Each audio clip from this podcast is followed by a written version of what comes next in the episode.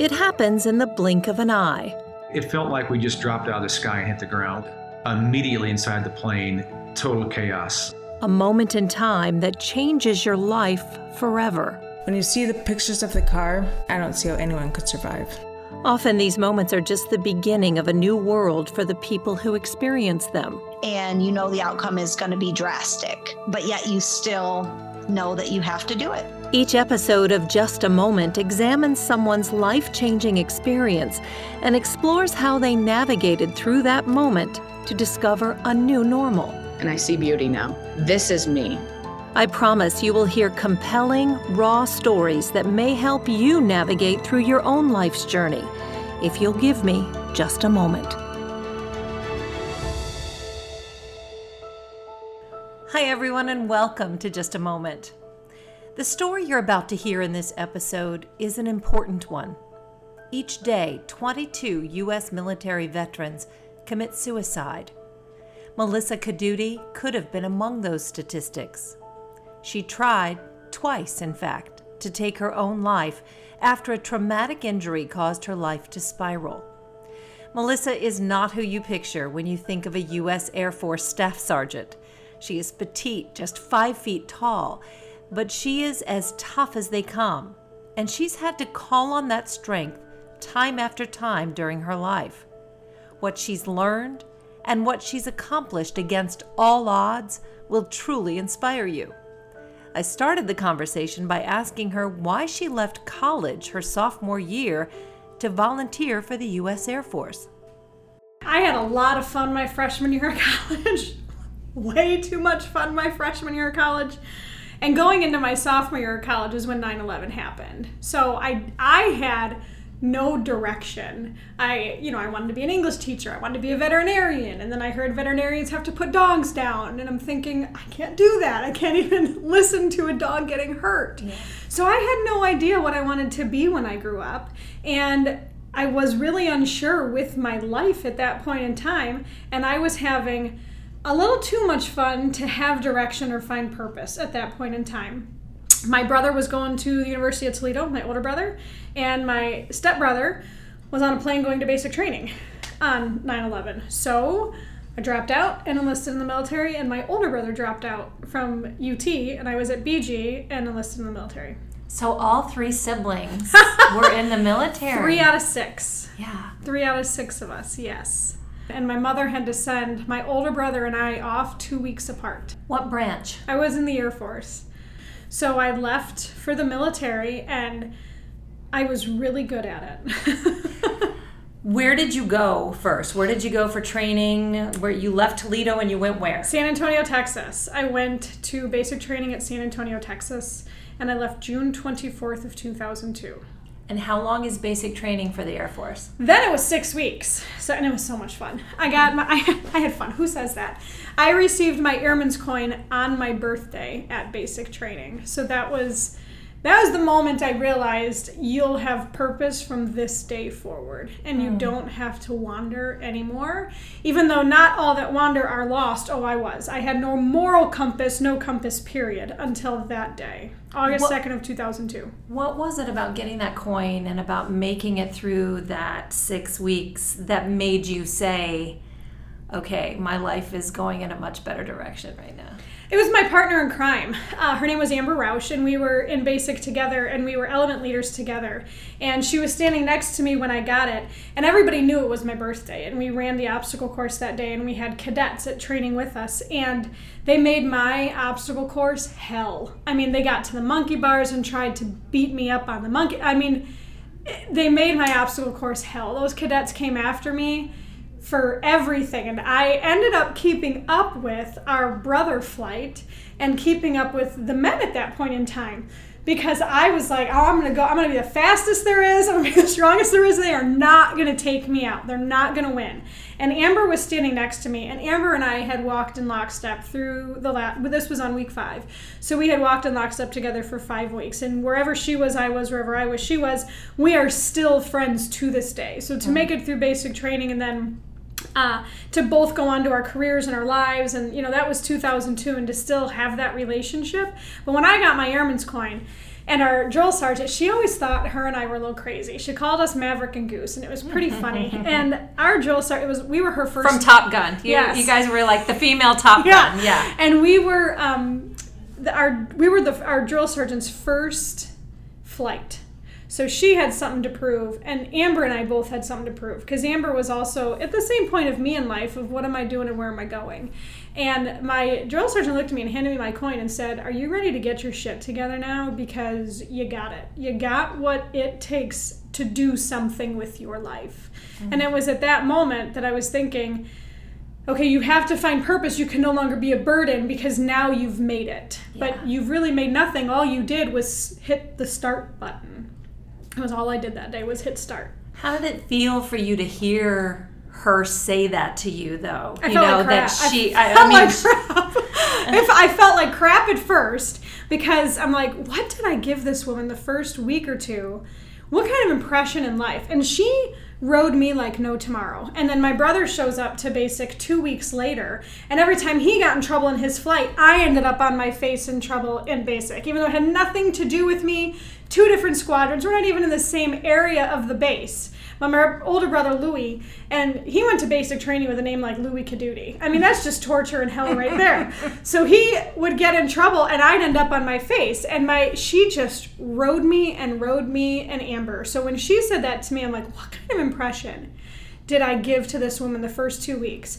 She made me an element leader, but also told me if anybody's going to fail this, it's going to be you, because I was just a na- I was nasty in my own head to myself. Mm-hmm. I had a lot of negative self-talk, a lot of negative feelings about myself.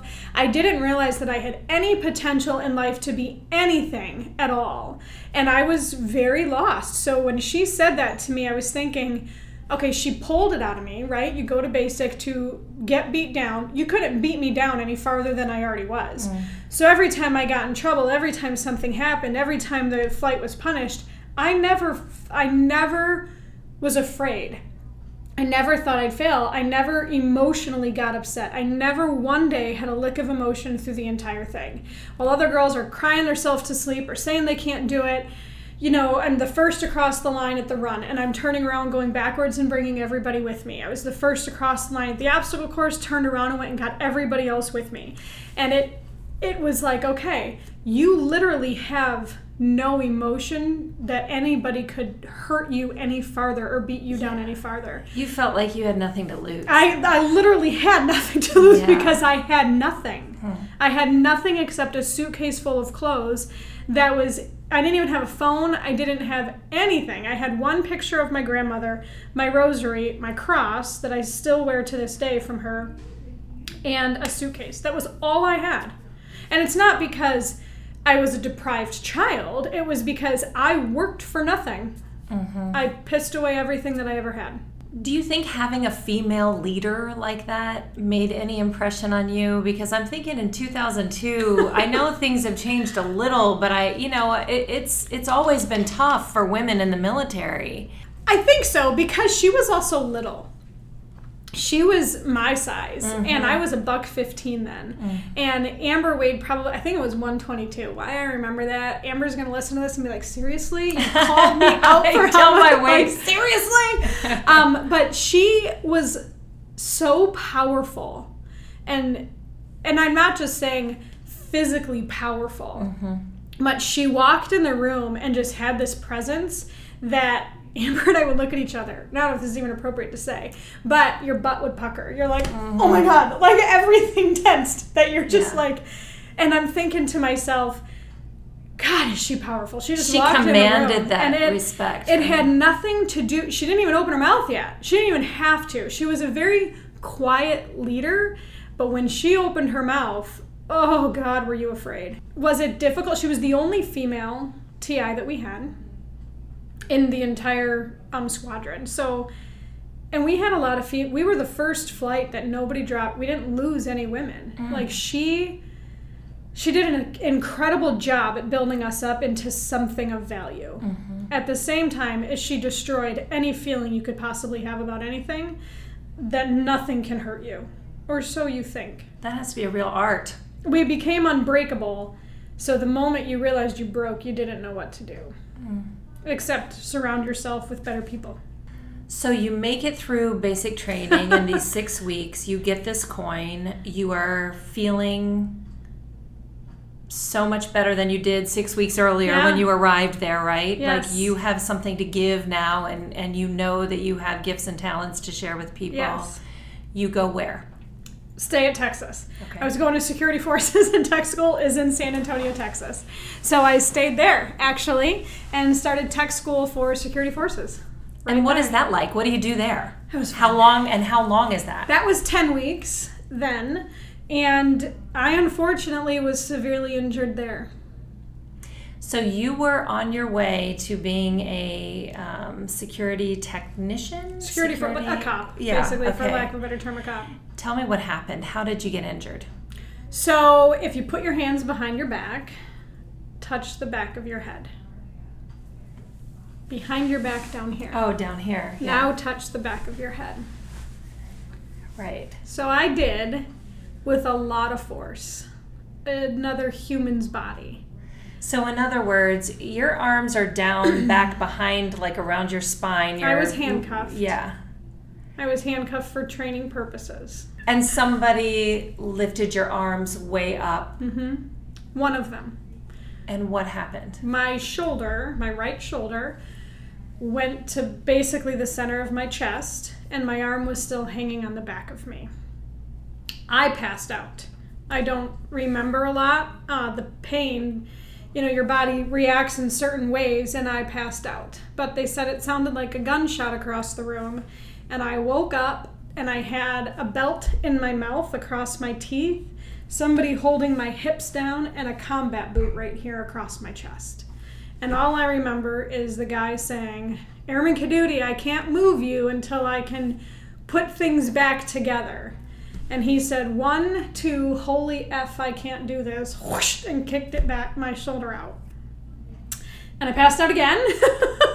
and I wake up and I'm in the ER. So 10 days later, wasn't even quite 10 days.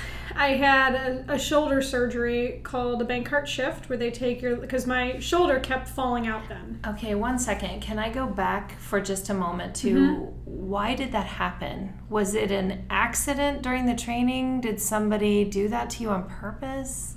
That is a question that I think I will ask for the rest of my life. I know that the female I was training with was upset. I know she was frustrated. And I know she was not sure she was going to make it through training. And I know she knew I was because there's a few things that I was good at shooting, fighting, and being yelled at. So you were doing an exercise, a training exercise, and she was behind you, and you were in the handcuffs with your hands down, back behind you, laying on the ground face first. and somehow she's almost like jackpotting, you know, or uh, slot machining your arm right Backwards, yeah, right. Mm-hmm. backward up over you. Okay, so you get to the emergency room, and they tell you what what has happened to your shoulder. What are your injuries? So I don't remember a lot of what happened there. I mean, I'm very cloudy and foggy at this point in time. I think I'm on every narcotic known to man. Things just weren't well. They take me back to my dorm. And that night, my brother shows up. And nobody called him out of EOD school, but he got into the dorms. He's like, My name is Airman Kadudi. I am her brother. I think I need to see my sister. And it was at that point that I started to understand what happened because when he got to my dorm, my roommate was there and she started to explain to him everything that happened in the hospital. And I was starting to understand what happened to me and that I was needing a pretty big surgery and that I may no longer be in the military after that. Hmm. So I went and had the surgery and I spent 10 days in the hospital after that. That was really rough, but I didn't understand how severe my injury was at that point in time. What did you understand? What was the injury that they were trying to operate on you for as you understood it? So every time I stood up, my shoulder literally would fall forward. So my shoulder would fall out and my arm would kind of sink. So it kind of looked like um, I almost looked like Gumby for a minute. Remember the Yeah. Stretch Armstrong, one of those things. My shoulder would fall forward and my arm would kind of fall backwards. So everything was separating and torn in there. and I, I couldn't keep it in place. Like there was nothing I could do. I went to the bathroom and over to pull my pants down, my shoulder comes out. I would go to bed and I'd roll over and my shoulder falls out. So it, and I was waiting for the surgeon, the orthopedic surgeon, to be able to do it. And he did what was called a Bankart shift. So just take the ligaments from the front, wrap them to the back, from the back to the front. And I fought to get back on teams. I wanted to stay a cop. I loved what I did. Mm. I was a really hard worker, and I wanted nothing more than that. So I fought back. Go Did ahead. they did they think that that was going to fix the problem? What they did? So they thought that I was going to be discharged from the military right then and there, Oh. and I did not. I mm-hmm. my physical therapist in the military was sensational. I went every single day, and they worked me to no end. And Amber, back from basic training, she graduated tech school in the middle of my rehab. And came to one of my physical therapy sessions when she was driving her Mustang, and she said, "You'll be all right. You got it. I promise you got it." And I made teams back on teams the next day. So I was standing outside the office getting ready to go back to teams, and they said, Nope, we're going to ship you off to Sheppard Air Force Base. You're going to go into the health field instead. You're not going to get to graduate as a cop. So that had to be really disappointing for you because that's what you really wanted to do, right? I was devastated. I was devastated It, because of your injury, is that what they were saying that you would be mm-hmm. better suited to do? that I was going to be too high risk. Mm-hmm. So they decided to cross train me. And I'm thinking in my head, I'm out here doing one handed push ups, running a five minute, 45 second mile.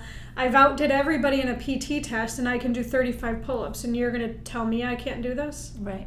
You still were not really able to use your arm the way you did pre-injury. Is that Correct. correct? Correct. Yeah. I but you were compensating for it. I was in coming back ways, and I was in better shape than other people standing there. So I was mad. Did they think that you're with PT and continual practice and everything that it was going to come back all the way? They did, which is why they recommended me to stay in the military. Mm-hmm. So I went to Sheppard Air Force Base, went to school for health services management for six weeks, graduated at the top of my class. I aced the tech school, and went to Malmstrom Air Force Base. What does that mean, health services? Like what what kind of stuff were you being trained to do in that training? I was basically a front desk person.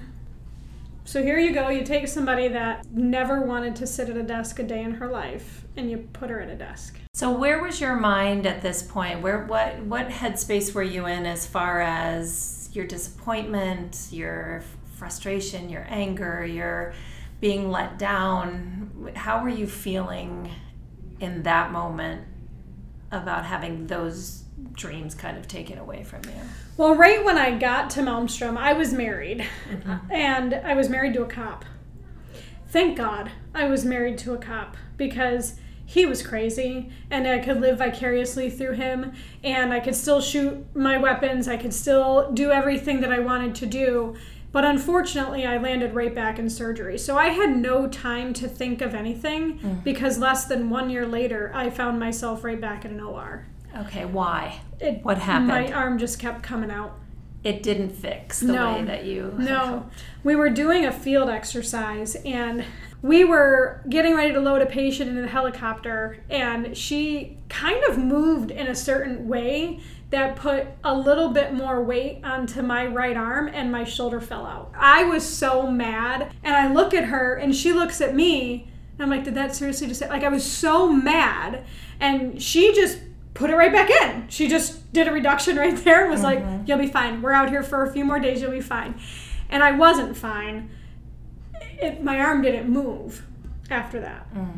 So I went back in for another surgery. And at that point in time, I started to think in my head something is maybe actually wrong because I shouldn't have just fallen out like that. So something's going on. Yeah, and it's been a year since your Mm-hmm. original injury. You've diligently rehabbed Yes. and you've had good luck so far with Yep. it until that other incident. I was right? back to playing volleyball. I was back to being able to feel to fire a weapon. I was mm-hmm. back to boxing. I mean, I was back to being a power lifter.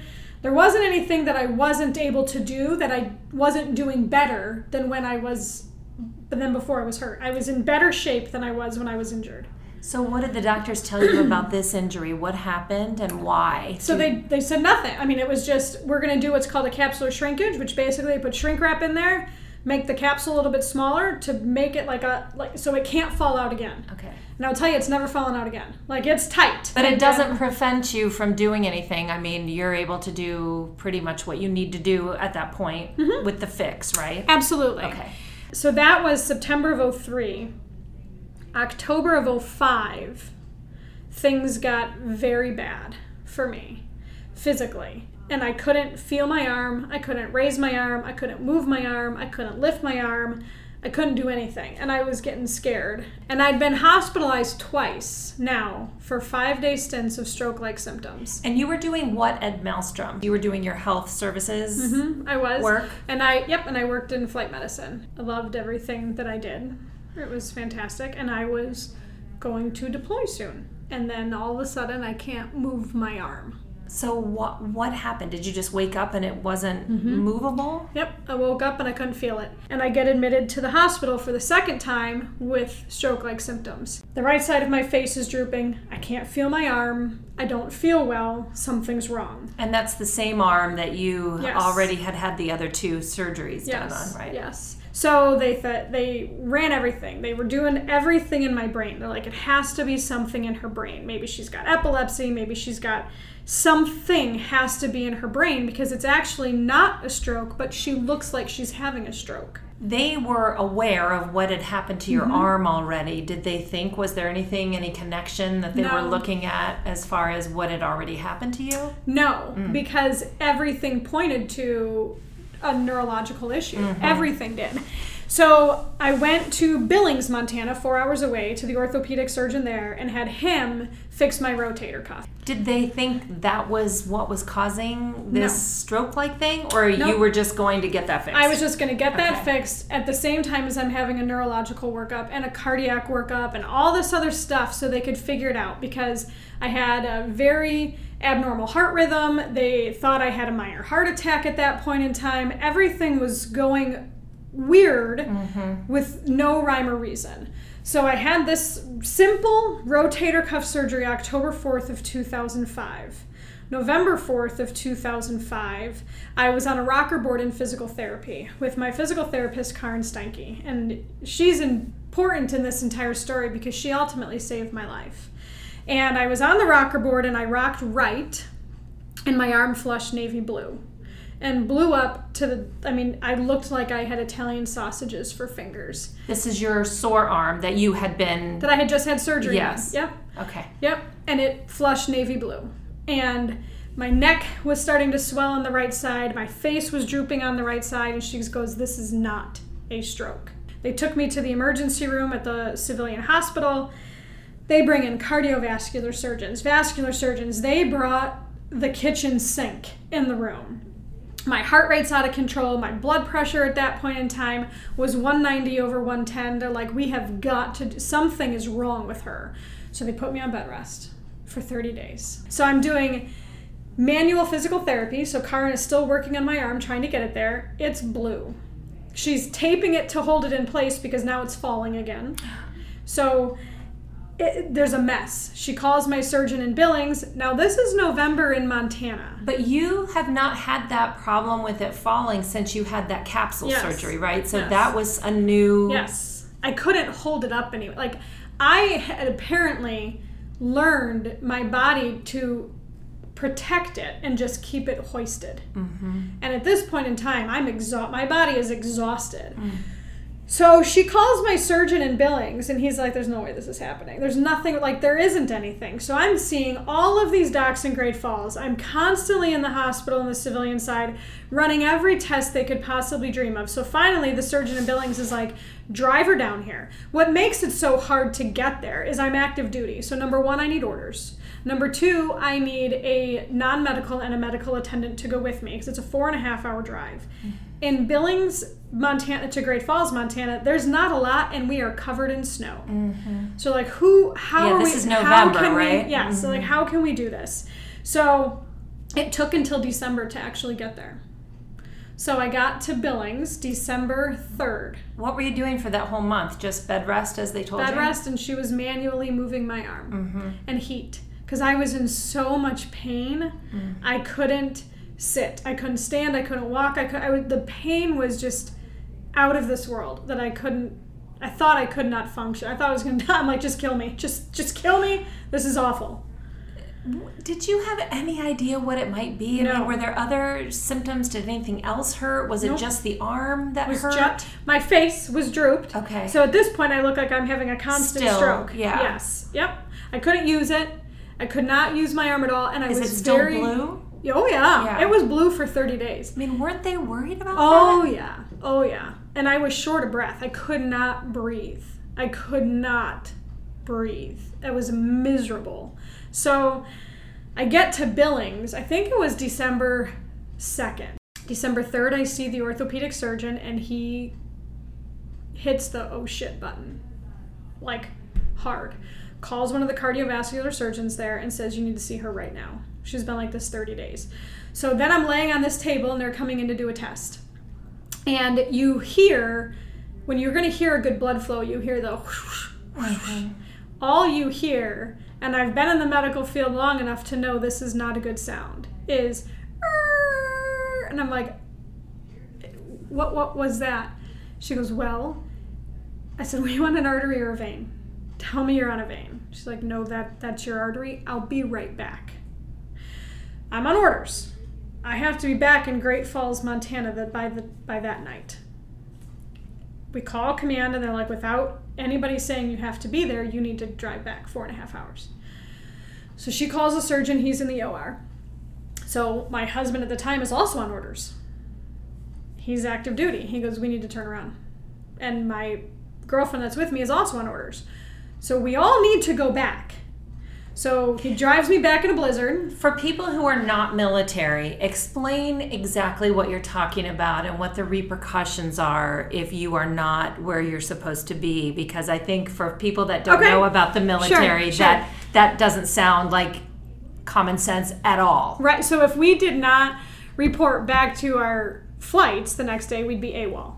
So we have to go back because our Even if your life is at risk. At this point, we didn't know my life was at risk. Yeah. We knew the sound was bad, but we didn't know that my life was at risk at that point in time. So we start driving back, and it's a blizzard. And we are 30 minutes out of Great Falls, Montana. And the surgeon picks up the phone and calls me, and he says, uh, Airman Kadudi, if you aren't here and on an OR table by tomorrow, I don't know if you're going to die or lose your arm. Oh, good. Okay. Can you call my flight commander and tell him that? Because now we have to hurry up and do this. So now they try to life flight me. Everything's grounded. It's just a whiteout. So my husband goes, We're fucking turning around and we're going. So he turns the car around and we go back. Mm-hmm. Because at this point in time, I may not make it, right? So we get it's an it's a four hour drive. Eight and a half hours later, we arrive back in Billings, Montana. And I'm in surgery the next day. So December, they took my first rib out and cut two of my scalene muscles on the right side in half because I was diagnosed with thoracic outlet syndrome. And usually it's only arteries, veins, or nerves are compressed, but I had all three, which was why I looked like I was having a constant stroke. Was this related to that very first injury that you had with the handcuff Yes. incident? So it's all mine is trauma related. Mm-hmm. My TOS is trauma related. So that was December. April of 2006, my left arm turns navy blue. So they do the same surgery in April on the left arm that they did on the right arm. Okay, that one was not injured, was correct? not. So what is going on on that side? So he said that the trauma was so significant in my chest that it shifted everything and moved everything, and that my scar tissue was just rapidly spreading everywhere. Hmm. So they had to take out the rib um, and both scalene muscles on the left side. In August of 06, both of my arms turned navy blue. So So you've had this um, surgery, and just so people know, basically taking out the rib and what they're trying to do i- and your scalene muscles, they're trying to make room for all of those arteries and Yes. veins and nerves in Yes, there, right? yes. So that you aren't turning blue Correct. on each side. And I can have the use of my arms Right. because mine, like I said, involved all three. So I didn't just, you know, other people with thoracic outlet syndrome, if it's their vein or their artery, they still have the function, Mm-hmm. right? Like they still have the function, they get a blood clot, which is not good. I'm not saying it's good, but Yeah, they still no. have function. Yeah, it's just an I issue of blood no- flow. yes. Yours was an issue of blood flow and operation. Yes, I had no function of my arms. They were not moving, and I could not move them. No matter what I did, I could not get my arms to move. So in August of 06, they both went blue. And this is where Karen, my physical therapist, became my angel. So she found a guy in Denver, Colorado named Dr. Richard Sanders and he had studied thoracic outlet syndrome almost his entire cardiovascular career and he was at rose medical center and she convinced she called him told him my whole story sent him my records and talked to our uh, our leadership team and said we're sending her to denver. So i went and saw him and i ended up in the or the next day for both arms this time. So this time he cut out in half both of my pec minor muscles. So your pec minor muscles help keep your shoulder blades in place if you're going to do a push up, pull up, push away from a desk, um, push off a chair, push off the floor. And he's taken both my pec minors out. I had instant relief. I woke up, my arms weren't blue, was a walk in the park surgery. Life was beautiful. I had no pain. I was great. The military decided I was no longer fit for duty December of that year. Even though I was in my head fine. Mm-hmm. So December, well, the, it was Thanksgiving. I was given a two-week notice that I'd be retired December 9th of 2006. What was that notification like for you? I felt like a failure. I did. Because I didn't get to do anything. Except be a burden again. And it sucked. Mm-hmm. So, how did you work through that disappointment and how did you work through that feeling of failure? I tried to kill myself. That was the first time. That was the first time. I got a job at the Great Falls Clinic um, as an orthopedic scheduler.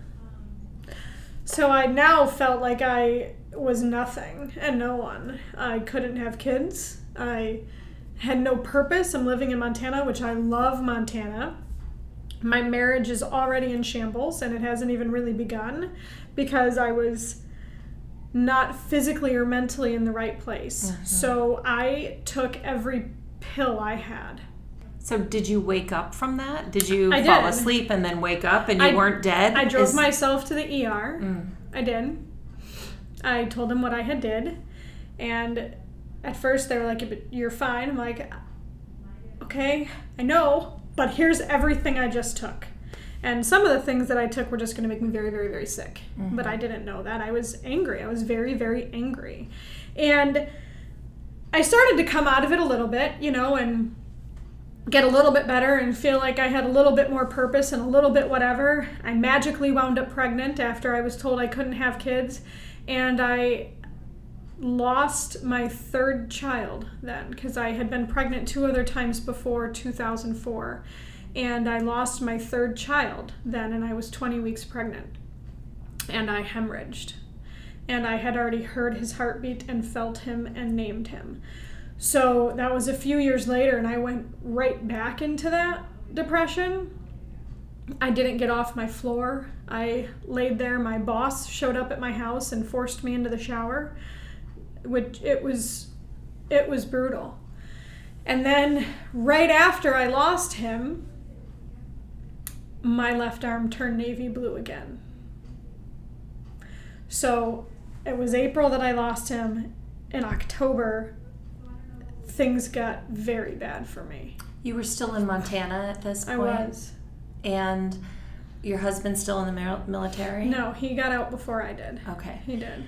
Did you seek mental help at Never. all? Never. Yeah. I just got pissed off. I didn't really talk to anybody. I didn't really have a relationship with my parents, uh, my siblings. I missed graduations, birthdays. Did you recognize it in that moment or do you just recognize it looking back?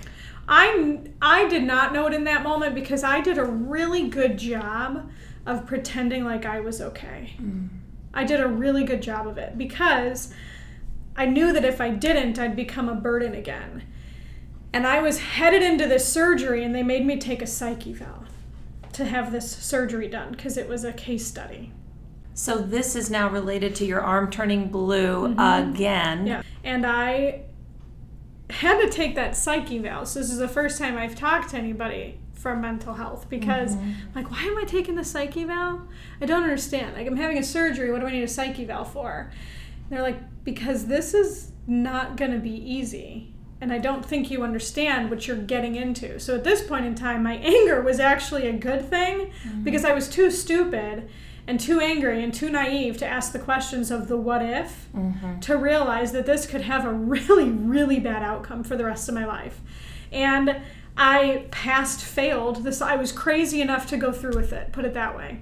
What was the risk of the surgery that they were telling you that you were willing to take? Uh, that I wouldn't wake up. I'd end up permanently paralyzed. I my breathing would be permanently paralyzed, so they'd permanently paralyze my diaphragm. They could puncture my lung, and I could have a collapsed lung, or I would wake up without an arm. And I said, and the alternative is, he goes, you're probably gonna die anyways. I'm like, great, let's do it. And you wake up from the risky surgery and they tell you what? I woke up and he's like, You're going to be here for a while. And all I re- knew was I had to stay in Denver then for another 30 days after I would get out and go to this physical therapy program. And it was awful. And the spazzing in the back, you can't breathe. When you say it was awful, do you mean the pain was yes. awful? Like you can't breathe. You can't function. I couldn't sit down on the toilet. I couldn't stand up. I couldn't bathe. My- Here I am again. Now I can't bathe myself again. I can't wipe my own butt again. Thank God I was constipated Because your arms don't work that way? I could not twist. Yeah. I could not move my body. It hmm. was so excruciating. The there are on a scale of 0 to 10, I would have ra- I was like just put a bullet in me. Take me out back and put a bullet in me. This is the worst. Now I know I had to take a psyche eval. Hmm. Are you crazy enough to sustain this amount of pain? Are you? And when I got back to Great Falls, this was 45 days later, I still had a drain in me. And they sent me to this physical therapist who was afraid to touch me. So I find Karn's phone number in my in my cell phone and I call her and I'm like, I don't know if you remember me. I haven't, you know, I I left the military three years ago, haven't talked to her since. And she's like, How could I freaking forget you? so I explained the surgery to her. She is working at a clinic off base now as a physical therapist. And I said, Will you will you work with me? So I go in and see her, and I'm in a wheelchair. I can't move anything. And Karin goes, Whew, we got a long way back, kid. A long way back. And a year later, I was back to running and lifting and box. I was in pain. The pain never goes away, but I was doing good. So mm-hmm. this is 2010. What I mean, a year is a long time to have to get up and face the day every day in that kind of pain and try to work yourself back up into the shape that you are mm-hmm. trying to be in so you can function and live your life, right? Right. So Melissa, in that year, I mean, you already have had, you know, a couple of moments of uncle, you know, gi- I give up here which you didn't really give up. you kept going forward. Right. But in this year, what was it that kept you moving forward? Karn. Because she invested so much time and energy into me. And I'm at this point a one of a kind. Uh, You know, I mean, the surgery is not normal, it's not anything in the books. To continuously get reoccurring thoracic outlet syndrome as often as I was is unheard of. If I didn't have her, I would have quit. But she never gave up on me. She was, uh, and we fought. Oh my God, did we fight? I was, I was that woman's probably worst damn nightmare ever. I was. And Dr. Sanders, who did my surgery in 06, was Annest's partner in all this. And that man called me every single week for seven months Wow. and never stopped. So things got better, and then in 2012, my right arm went blue. That was in July What arm was it? the right, mm. and it unblued. So I was like, "This is great. We're doing good, right?" So I call Karin, and she's like, "Let's just get into physical therapy. Let's just get working." I'm like, "Okay, let's just get working. Like, let's just not go backwards. Let's work." Okay. Mm-hmm. Called Dr. Annest and Dr. Sanders, and they, they agreed with the plan. They're like, "Let's just keep moving."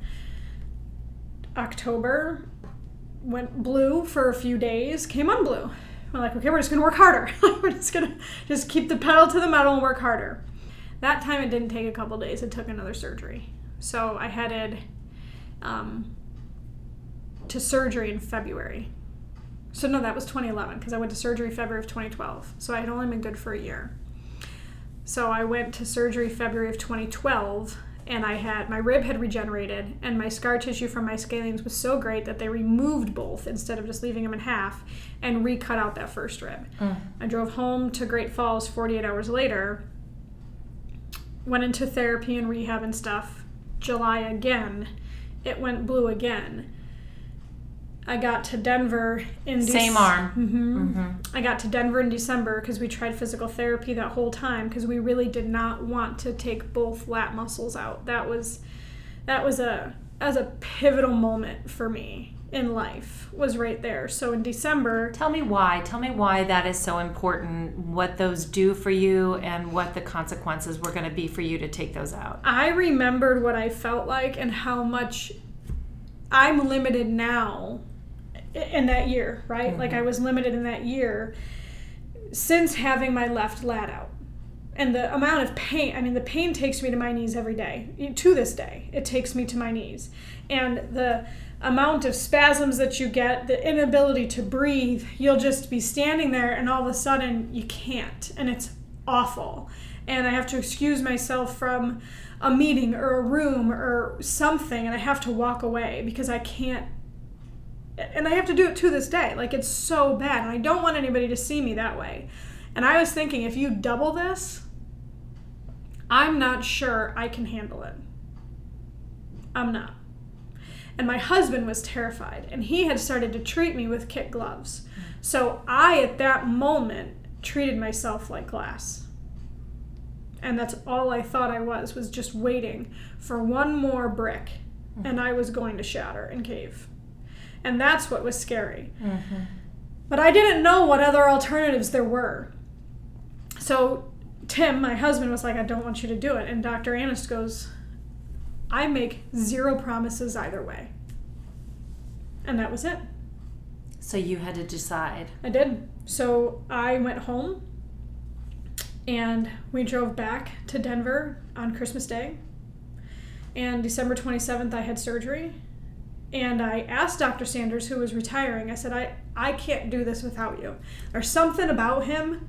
I needed that man in that room. I said, I can't. And he wasn't doing surgery anymore, but he came. And I woke up and he was in the room when I woke up. That night, I didn't take the. I was declining all pain meds. I'm like, I don't want to be asleep any. I- don't want to go to sleep. Mm-hmm. And I FaceTime my family because they were having Christmas. And I have not been home for Christmas since 2002. And I had never told them how bad I was. And I got a weird feeling to FaceTime them. And my poor nephew answers the phone, Connor. I'll never forget the look on his face, ever.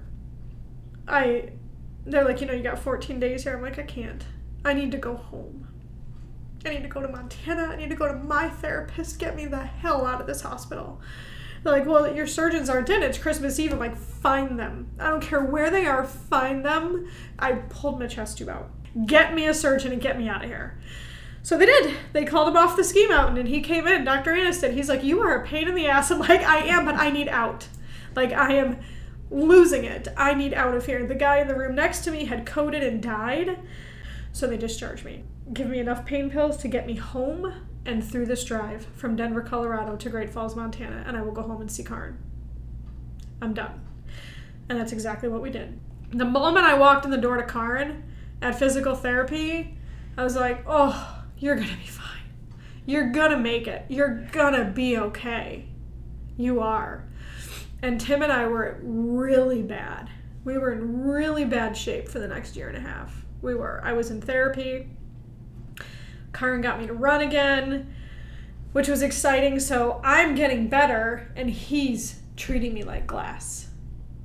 because he was afraid for me. Mm-hmm. Rightfully so. Look at everything the man has stood by me for. Mm-hmm. He has every right to fear what will happen next. He feared I would get hurt because I'd pushed too hard, and I would fear that I would kill myself if I actually continued to feel the way that I did. And we agreed to divorce on our anniversary.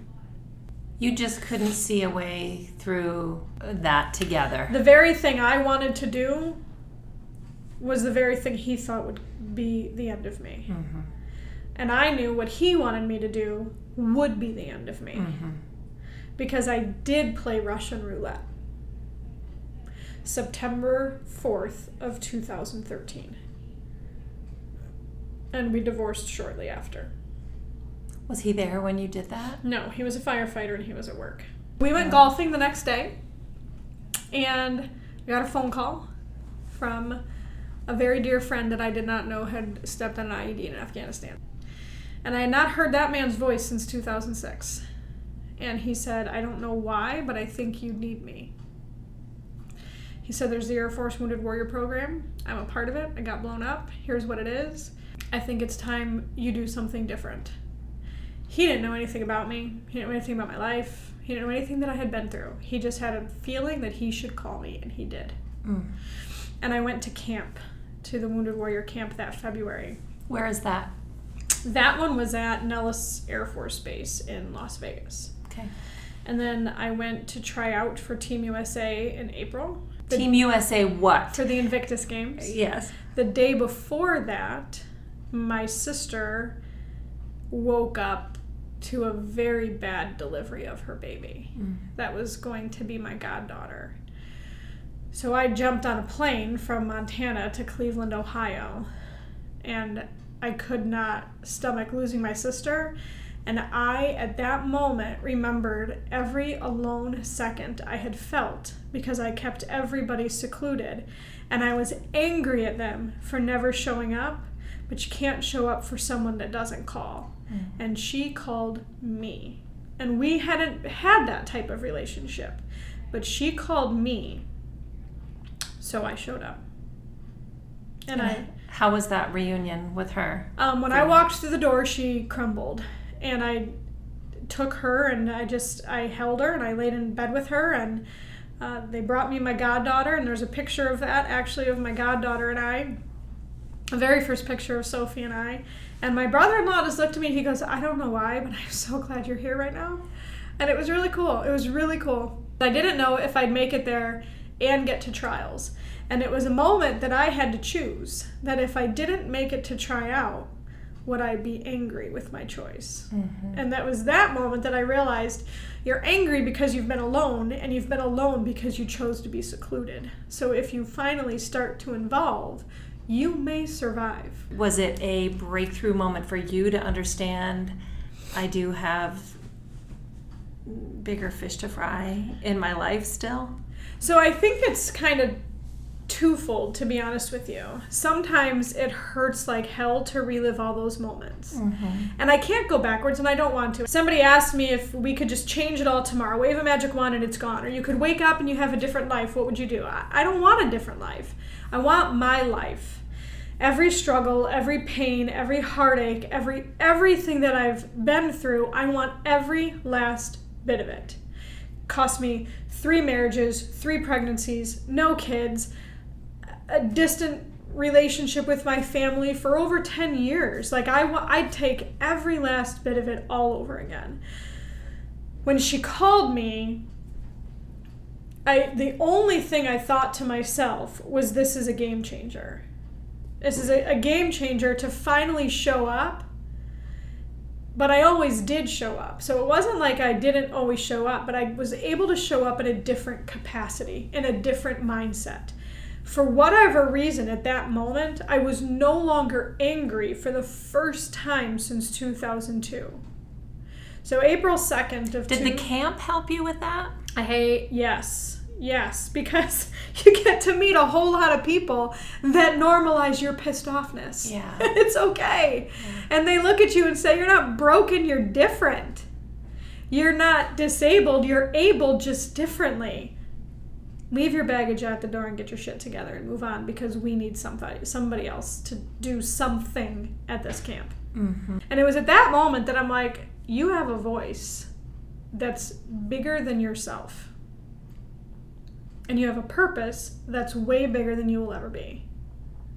So why did you join the military in the first place that got you to this moment? So that was a big epiphany there with your sister. April 2nd of 2014. Yeah. I will never forget it. At Wounded Warrior Camp, is that where you heard of the Invictus Games and They somebody somebody encouraged you to try out for it? They announced it there in at the camp in March, and they said you will all be invited back, so you can try out for the Wounded Warrior Games or the Warrior Games, and you can try out for the Invictus Games. I was like, sweet, this is gonna be fun, right? So a tryout for both at the same time? Yep. mm-hmm. Yep. Every branch of service was doing it.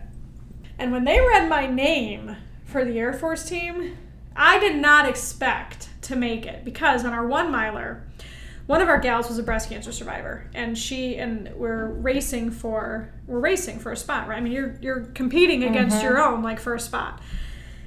And I know that I run a seven minute mile at that point in time, and she's struggling, and I stopped, and I went back and I took bronze to her silver because I was going to make her cross that finish line if I had to drag her across it. She wasn't going to quit.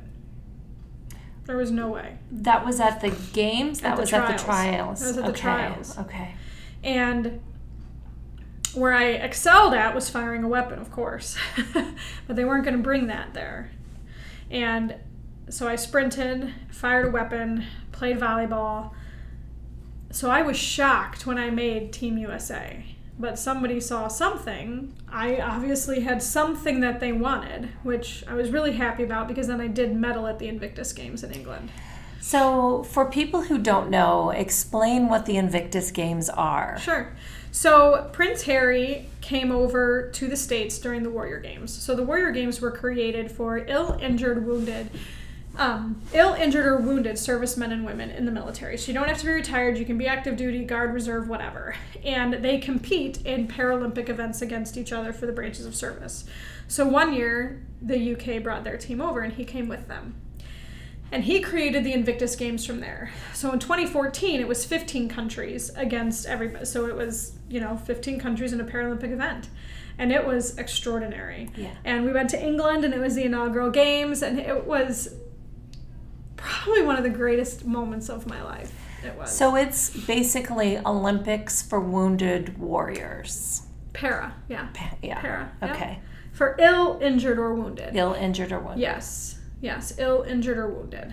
So, you make Team USA. I do. Yeah. And the games are in England. Yes. And your events were what? I was a sprinter, a rower, which I Brits are no joke when it comes to rowing. I got Yeah. my butt. It was intimidating to row with Great Britain, let me tell you. Uh, and a power lifter. When you think about that now, looking back on all of those surgeries, all of those times you couldn't even move your hands, and two of the three things that you're doing are with your arms at this world competition. Yes. What I mean, what do you even think of that? as you, I know what I think of it as me, but I mean, what do you think of that? You know, it uh I get asked that question a lot actually. Like how do you go from that to hip thrusting 400 pounds and taking home a gold and a 100 and a silver in a powerlifting competition? Like how do you do that? I don't know. Karen used to say it to me all the time. And I would look at her and say, Shut up. You have no idea what I feel like. You have no idea how bad this is. You have no idea how bad this sucks. Your mom's not wiping your ass. You're not laying down and nobody, you can't get off the floor. You didn't collapse in the store and somebody had to carry you out. You have no idea what I feel like. Why the hell does she have to? Why? Why does anybody have to know what I feel like? Why can't they just look at me and say, What are you capable of? And that's what it is. Like, my mind quit. Winning at the Invictus Games wasn't what mattered, it was not at all. it was sitting in a room with hundreds of athletes and realizing that our bodies are incredible machines that will not fail if you're mentally strong enough to overcome. Hmm. If you surround yourself with the right people, your body will respond in ways that you have no idea how in the world it's doing it. So here I am, angry that I can't snatch anymore, right? My roommate in England, she had cancer. so- Okay, tell us what snatch is. it's a it's a power lift. It's a lift. power lift. It's a power lift. Yes, sorry, it's a power lift. Taking the weight from the ground up over your head in a squat like position, right? I have no lats, so every time I go to do it, the weight just falls backwards because Mm-hmm. You there's nothing to stop my arm. I kept telling myself you can't do this, right? Like you just you can't do it. So here Sarah is. She's got one leg. She's an amputee from the hip down, the pelvis down, right? and she just throws it up. I'm like, are you out of your freaking mind right now? Like this is at our camp, at our because we went to camp before we left for the games, and I'm like, okay, Melissa, you have got to change your own mindset. This is ridiculous. And I had moved to Springfield, Illinois, in the middle of training for the Invictus Games, and I got a co- I hired a coach, and Mike Purdy, and Mike really taught me how incredible my body is and how incredible my body will respond to anything I ask it to do. Did you move there to train with him? Why did you move to Springfield? My boss asked me to move with him. Okay. Yeah. So I did. And it was closer to home because mm-hmm. I had I'd gotten divorced and I didn't know where I wanted to live. I didn't know where I wanted to fall. I just had I wanted to get closer because after being with my sister, something in my heart was like just get a little bit closer. Just get a little bit closer. And I met Mike at the gym and I was like, here's what I'm doing. Here's what my body's all about do you want to coach me to the Invictus Games? He looked up the games, he looked up the Wounded Warriors, he looked at my injury, and he's like, holy cow, I sure, I'm in. and he, the things, I mean, he had me do a pull up again. And the things that Mike taught me that my body is capable of were extraordinary. Like I couldn't run more than like three to five miles, and now I'm an ultra runner. Mm. And he, Which means I do 50, 50 miles or greater. okay. Yeah. But I learned at that moment that your body is a machine that is supposed to move. Period.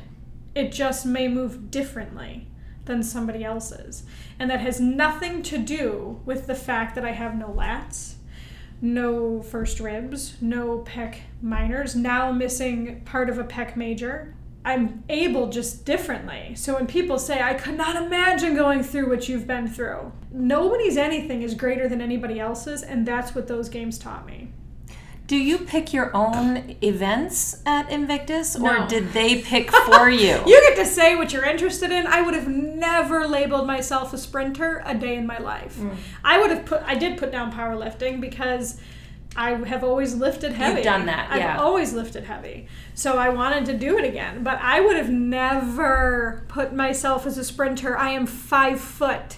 I am not this long, lanky legs for days person. I am 5 foot and a brick. Like What was the distance? 100 meters. And how'd you do? I took gold. but I would have never, I would have never. Yes, she said she took gold. But it's just something you wouldn't do, right? Like, you see sprinters. I'm looking at all these sprinters in the Olympics right now. I'm like, God, their legs are as long as my whole body. Like, there's no way. Uh, what about the rowing? So, team of what? How many people? Did you say you? You're alone. it's just I did a, a team one of minute, one. I did a one minute and a four minute. The beauty behind the Invictus Games is you get to bring two people with you. Mm-hmm. So I brought my sister, and the I- one you went to the hospital yes, to see. Yes. And I brought my best friend Amy from the military. So I Mm-hmm. brought them over to England with me. And two minutes into that four minute, and I mean, and these, when I say that the UK soldiers are rowers, there is no words to put in to describe the insanity bes- behind how fast and strong they are. And I'm strong, and I'm looking at them like I'm about to get killed. And I did, and I and I had only started rowing two weeks before. Yeah. So I didn't know what the heck I was doing. And I look at my sister two minutes in, and I must have had the look of sheer panic on my face. Because she comes walking down the stands and she's just doing this, like, just look at me. And I'm staring at her the whole time, and I'm like, please don't die. Please don't die. So you're not physically in the water. No, you're on You're a just row on a machine, rower. and they Yeah. are intense on Yeah. a row machine. I mean, these things are like moving backwards because they're pulling so hard, and I'm like, oh my god, oh my god, oh my god, like I am I can't even believe that rowing is possible for you with everything you've been through, all the surgeries and muscle releases and muscle cuts. I and- didn't have time to think about it Yeah. until it was over. But I learned from Patrick, our row coach for Team USA, that if my legs are strong, I can row. Hmm. And the one thing I had, so I ended up taking fourth, which I was super excited about because I thought I was going to take last. Wow. The one thing I have is powerful legs. Mm-hmm. It's because it's all I am, right? I'm just I'm nothing but legs, not tall legs. Let's just clear that up. I'm five foot. Like I have, I am just thick. Yeah. You've So- never had trouble with your legs like you have with your arms, so No. they've always come through for you. Yeah. So gold in the sprint in the 100 meter, Yes. right? Um, and then fourth place in the rowing. Yes. And then your third event was the power lift. It was. And how did that go for you? Well, first the one minute row, I got my butt kicked in. I took fourth in the four minute. Okay. I got my rear end handed to me in the one minute. I there's what they did is not humanly possible. I just want like that. I'm like they all need tested. Test them. I'm That not is, worthy. I'm not worthy. Yeah. it was impressive. The powerlifting uh, was interesting because it was a moment you realized that you have to give everything you have every day. I weighed in at the lightweight division. And so I competed at the lightweight division. So the whole two weeks you're there, like you're training with everybody from other countries, you're doing all this, right? So Carolyn Duffy is Great Britain, and she's their golden child for powerlifting in the heavyweight division. And her and I trained together for three days before we competed. So she's heavyweight, I'm lightweight, I got this. And she, we, we were in the locker room before. She was the only one that here that can beat me is you. And I know I can beat her because I did in training. She's like, I'm glad you're a lightweight. And I said, Well, I'm glad you're a heavyweight because I don't got to do it, right? Tell me about the event. How does it go? Oh what does powerlifting mean? I will tell you, like, what do you most- have to do? It was the most that? intense thing I've ever. It was, you know, the crowd for the sprint was so loud you couldn't hear him tell you to get on the line, right? That powerlifting room is pitch black with a spotlight on you. So it is intense. And our mm. powerlifting coach, he's intense and he's incredible. And I loved this man, loved him. So it's a Paralympic lift. So you are strapped down to the table from the waist down. So you cannot use your legs and a bench press, you use a lat, and I don't have one. But I had worked really hard with Mike. I'm like, I got this, right? So it's pitch black, and you have people watching and spotters, and you know, you have to hit a certain point on your chest before you bring it up for it to qualify for a lift, okay? Somebody can help you rack or unrack it, but that's it. You have to hold it alone, bring it down alone, and push it back up alone. So you get three lifts. So the lightweight division is going, and then the heavyweight division is going. And I took gold with my second lift. I did not need to do a third lift, but I did it. I just didn't do as heavy as I needed to. Mm-hmm. So I'm actually down in the pit where the you're waiting to get a medal, and I'm sitting there talking to Prince Harry. And the official comes over and says, "Are you Miss Kadudi?" I said, "I am." And he said, "Well, you actually weighed in 0.4 pounds over, or 0.2. So it was some stupid number over. For lightweight, you're in the heavyweight division, so you will take silver to Carolyn Duffy's gold." So excuse me, I don't get a third lift.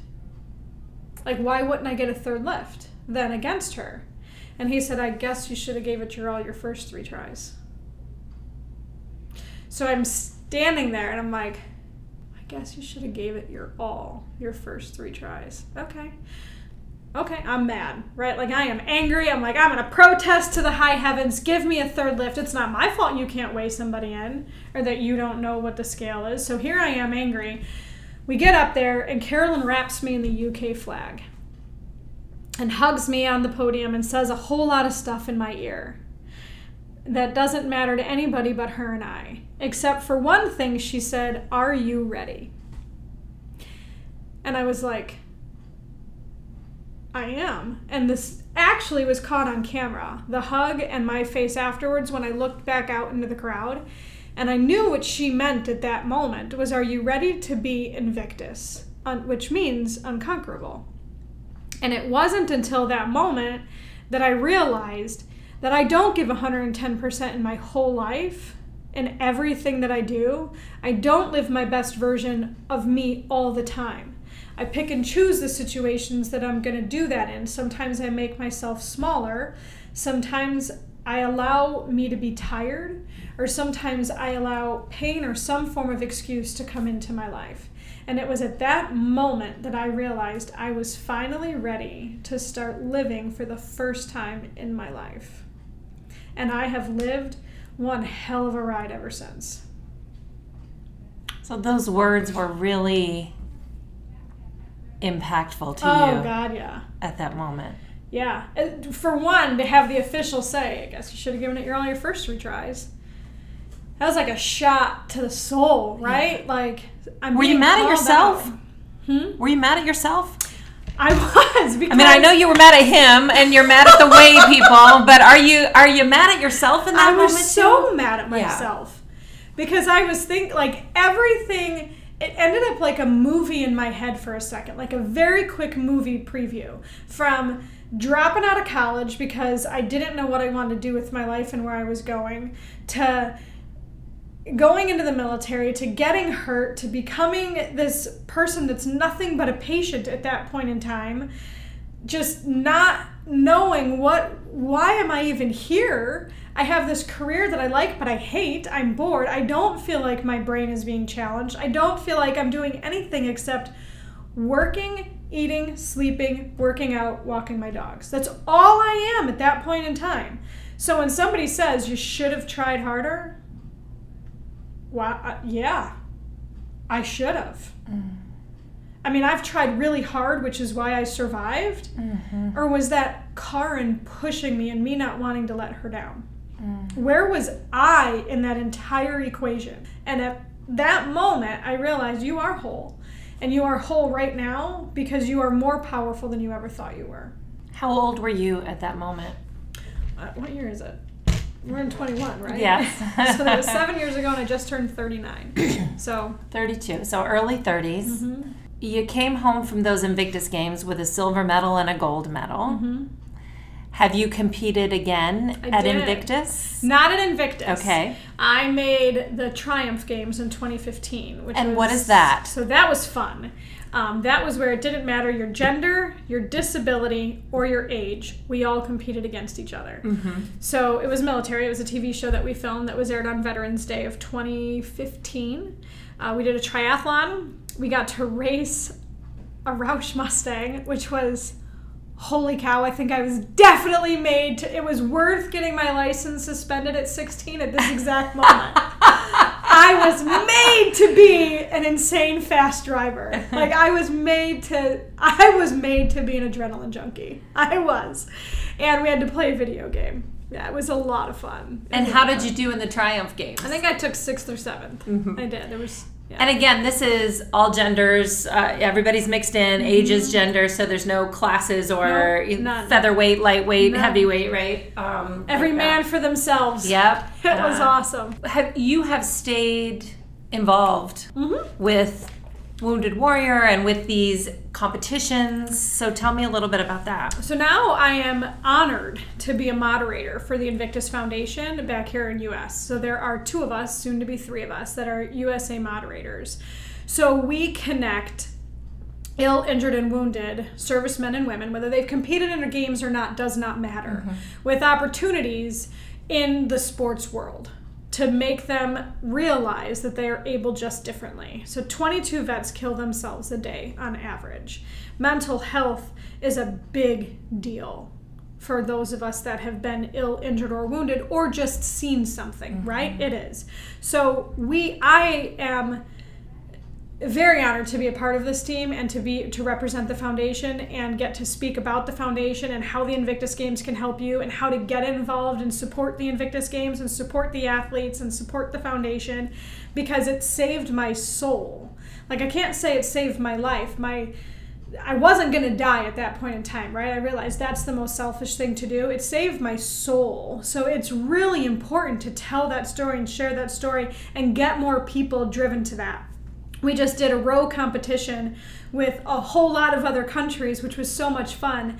And I had all of these people from the military and civilians rowing for me for my team, which was awesome and submitting me their mileage. So it was just so much fun to get people involved and to drive people to the app and so they can see virtual experiences they can have, they can see in person experiences they can have.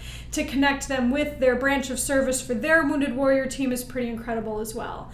So I love the fact that my failure is going to be someone else's success. Like, that is the greatest feeling ever. You, a couple of times, could have been among those 22 vets a day, though. Yes, you ma'am. did try to take your life a couple of times. Yes, ma'am. Do you share that with others Everybody. and and talk about what do you say to to people and how do you share that experience? What is there for people to look forward to? So it's really hard. You know, two of my dear friends shot themselves within four days of each other when I was active duty. That was awful. Awful. I was a pallbearer at one of them, and it was really hard. It was really. There are no words to describe the feeling that you get when you realize somebody was that alone and you were that person. It is awful. So I I understand now more or less why I went through everything and why I did the paths and the things that I did. And one thing that's the hardest thing to overcome to get people to see tomorrow is you have to feel no shame today.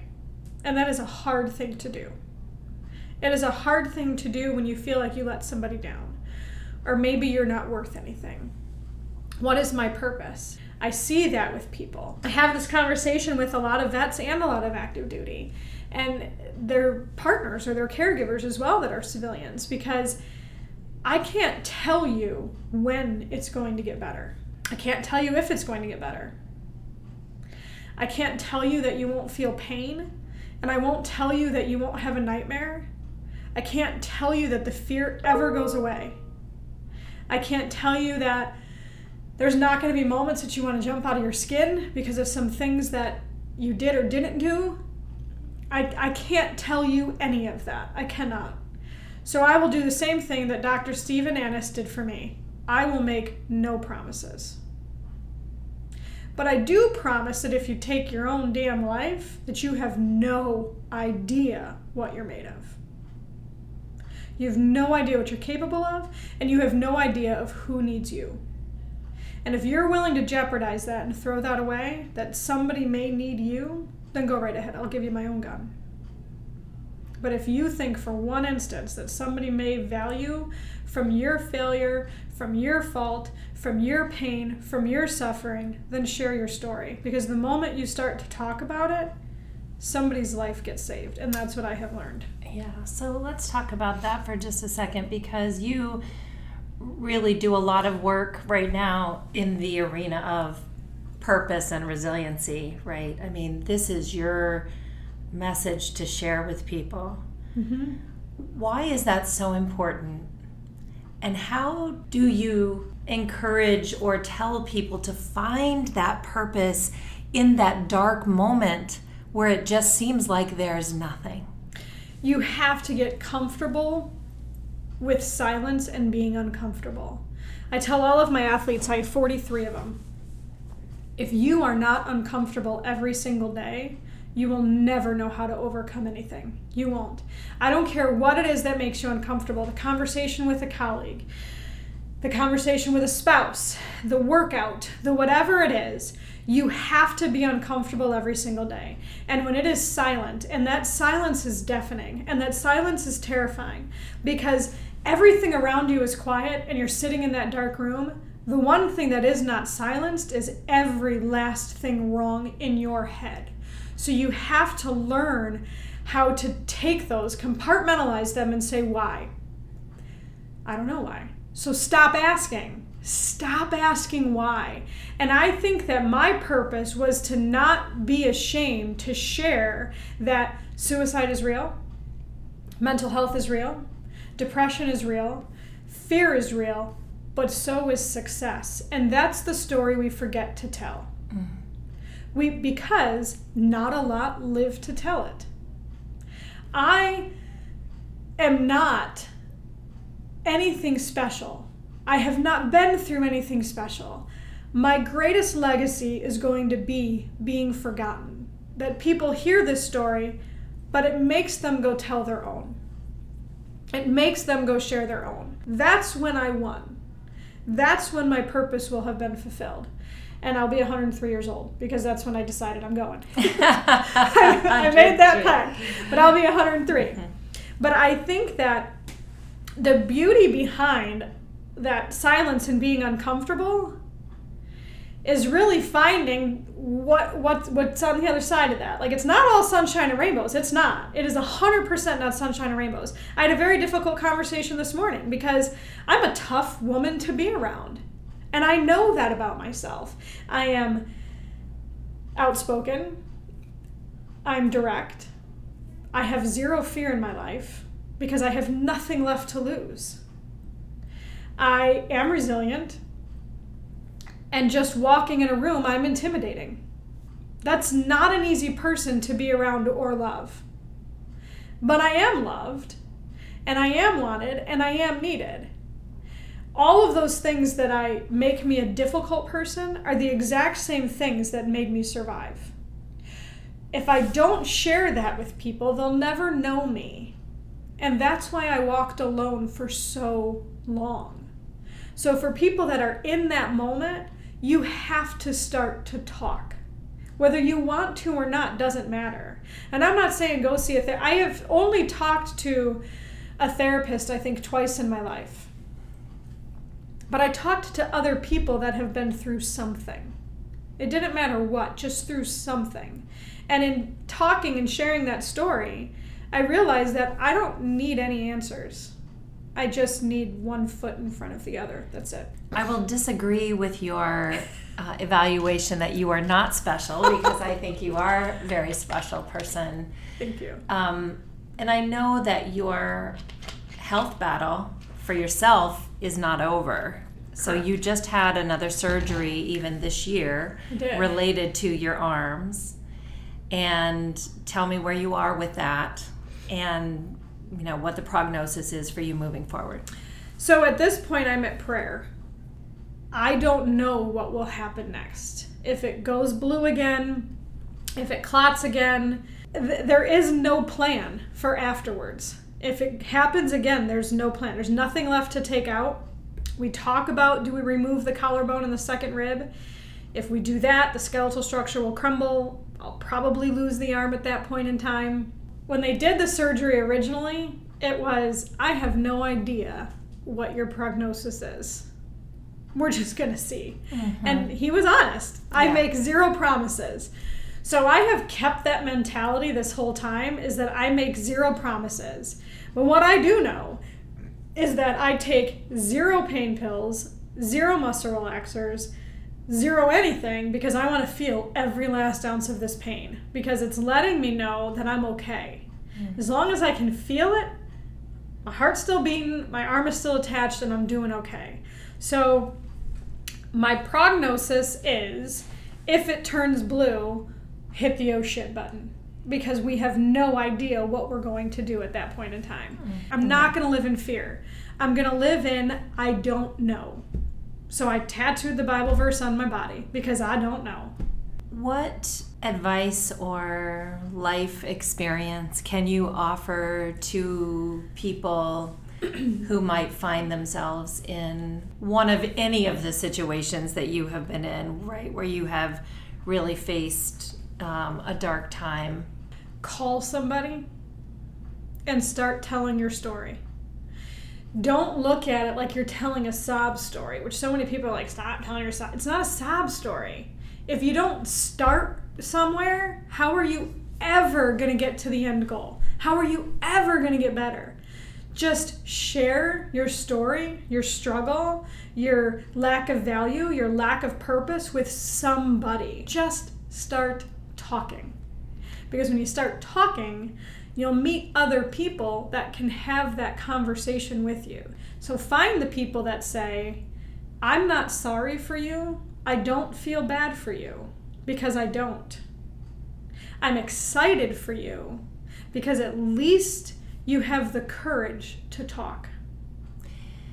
Whether you're in the military or not, mental health is a, a, big thing. And I think we can all kind of look in our lives and think about people who might be struggling with something. Mm-hmm. You have lost friends to suicide, you have tried to commit suicide yourself. What can we do as friends and family members and loved ones for someone that we think is struggling in that moment? How can we help reach them? Could somebody have done something for you in that moment that would have kind of brought you back a little earlier from the brink? You know, that's a really hard question. And I think it's really hard because we are all very different people and how we respond to mm-hmm. people wanting to help is very different. Some people run away, some people open up. Some people shut down, some people get excited, some people wear a wonderful mask. So, what can you do is give them your hand to hold. They may not need to talk right now, they may just need you to sit next to them in bed. They may not need you to fix, we don't need fixed. I just need you to sit next to me. That's it. And eventually, you'll sit long enough that I will start to grab strength from you. There are so many amazing takeaways in here for me. First, for all of us to realize that everyone is capable of incredible accomplishment no matter our physical condition. As Melissa said, people who have disabilities are not disabled, they are just able to do things differently. It takes a lot of courage for someone like Melissa to share the very honest and ugly details of her story. But it also shows what is possible when you believe in yourself, when you seek help from those around you, and when you show up when others ask for your help. I love Melissa's advice to all of us who want to help someone who is struggling. Just show up and sit next to them. You don't have to say a thing, and eventually they will feel safe to share their struggles with you. Patience is difficult when you want to help someone who's suffering. If you know a military veteran who needs support, call the Veterans Crisis Line at 1 800 273 8255 I've put some additional resources for military veterans and non military on the website, chrispeterson.com. Heroes come in all shapes and sizes. Melissa Caduti happens to come in a petite package on the outside, but her spirit is truly invictus, unconquerable. Thanks for listening. If you were inspired by this story, please do share the podcast and subscribe wherever you listen. I have many more incredible stories to share with you in just a moment.